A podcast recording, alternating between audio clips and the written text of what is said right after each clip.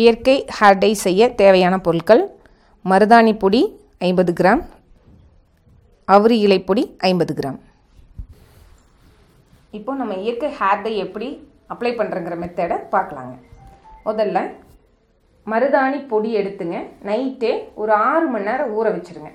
ஊற வச்சுட்டு காலையில் தலைக்கு தேய்க்கிறதுக்கு முன்னாடி நம்மளோட தலைமுடி வந்து எண்ணெய் இல்லாமல் சுத்தமாக இருக்கணுங்க. அப்போ தான் நம்ம இந்த கலர் நல்லா நம்மளோட தலையில் ஒட்டுங்க. இதே ஆறு மணி நேரம் கழித்து தலையில் நல்லா பூசி ஒரு மணி நேரம் ஊற வைங்க. அதுக்கப்புறமா தலையை வெறும் தண்ணியில் அலசி விட்டுருங்க. அலசதுக்கப்புறம் நல்லா காஞ்சிருக்கணும் நம்ம முடி.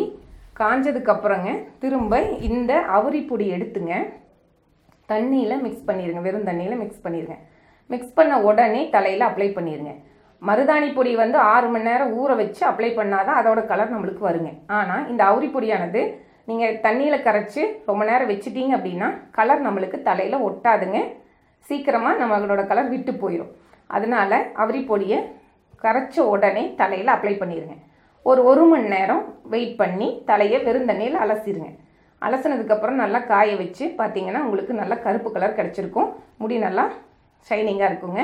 இதில் வந்து நீங்கள் கெமிக்கல் ஷாம்பு எதுவும் போடாமல் நம்மளோட இயற்கை ஷாம்பு போட்டிங்கன்னா அப்படியே மூணு வாரத்துக்கு உங்களுக்கு அந்த கலர் அப்படியே இருக்கும். கலர் போகும்போது திரும்ப இந்த மெத்தட் யூஸ் பண்ணி நீங்கள் ஹேர் டை தயாரித்து அடிச்சுக்கலாம். இது வந்து உடல் நலத்துக்கு ரொம்ப நல்லதுங்க. கண்ணுக்கு எந்த தீங்கும் கிடையாது.